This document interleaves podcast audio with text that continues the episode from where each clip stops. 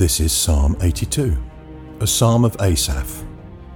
God presides in the great assembly, he renders judgment among the gods. How long will you defend the unjust and show partiality to the wicked? Defend the weak and the fatherless, uphold the cause of the poor and the oppressed, rescue the weak and the needy, deliver them from the hand of the wicked. The gods know nothing, they understand nothing. They walk about in darkness. All the foundations of the earth are shaken.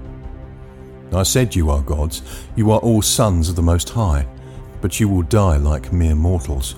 You will fall like every other ruler. Rise up, O God, judge the earth, for all the nations are your inheritance.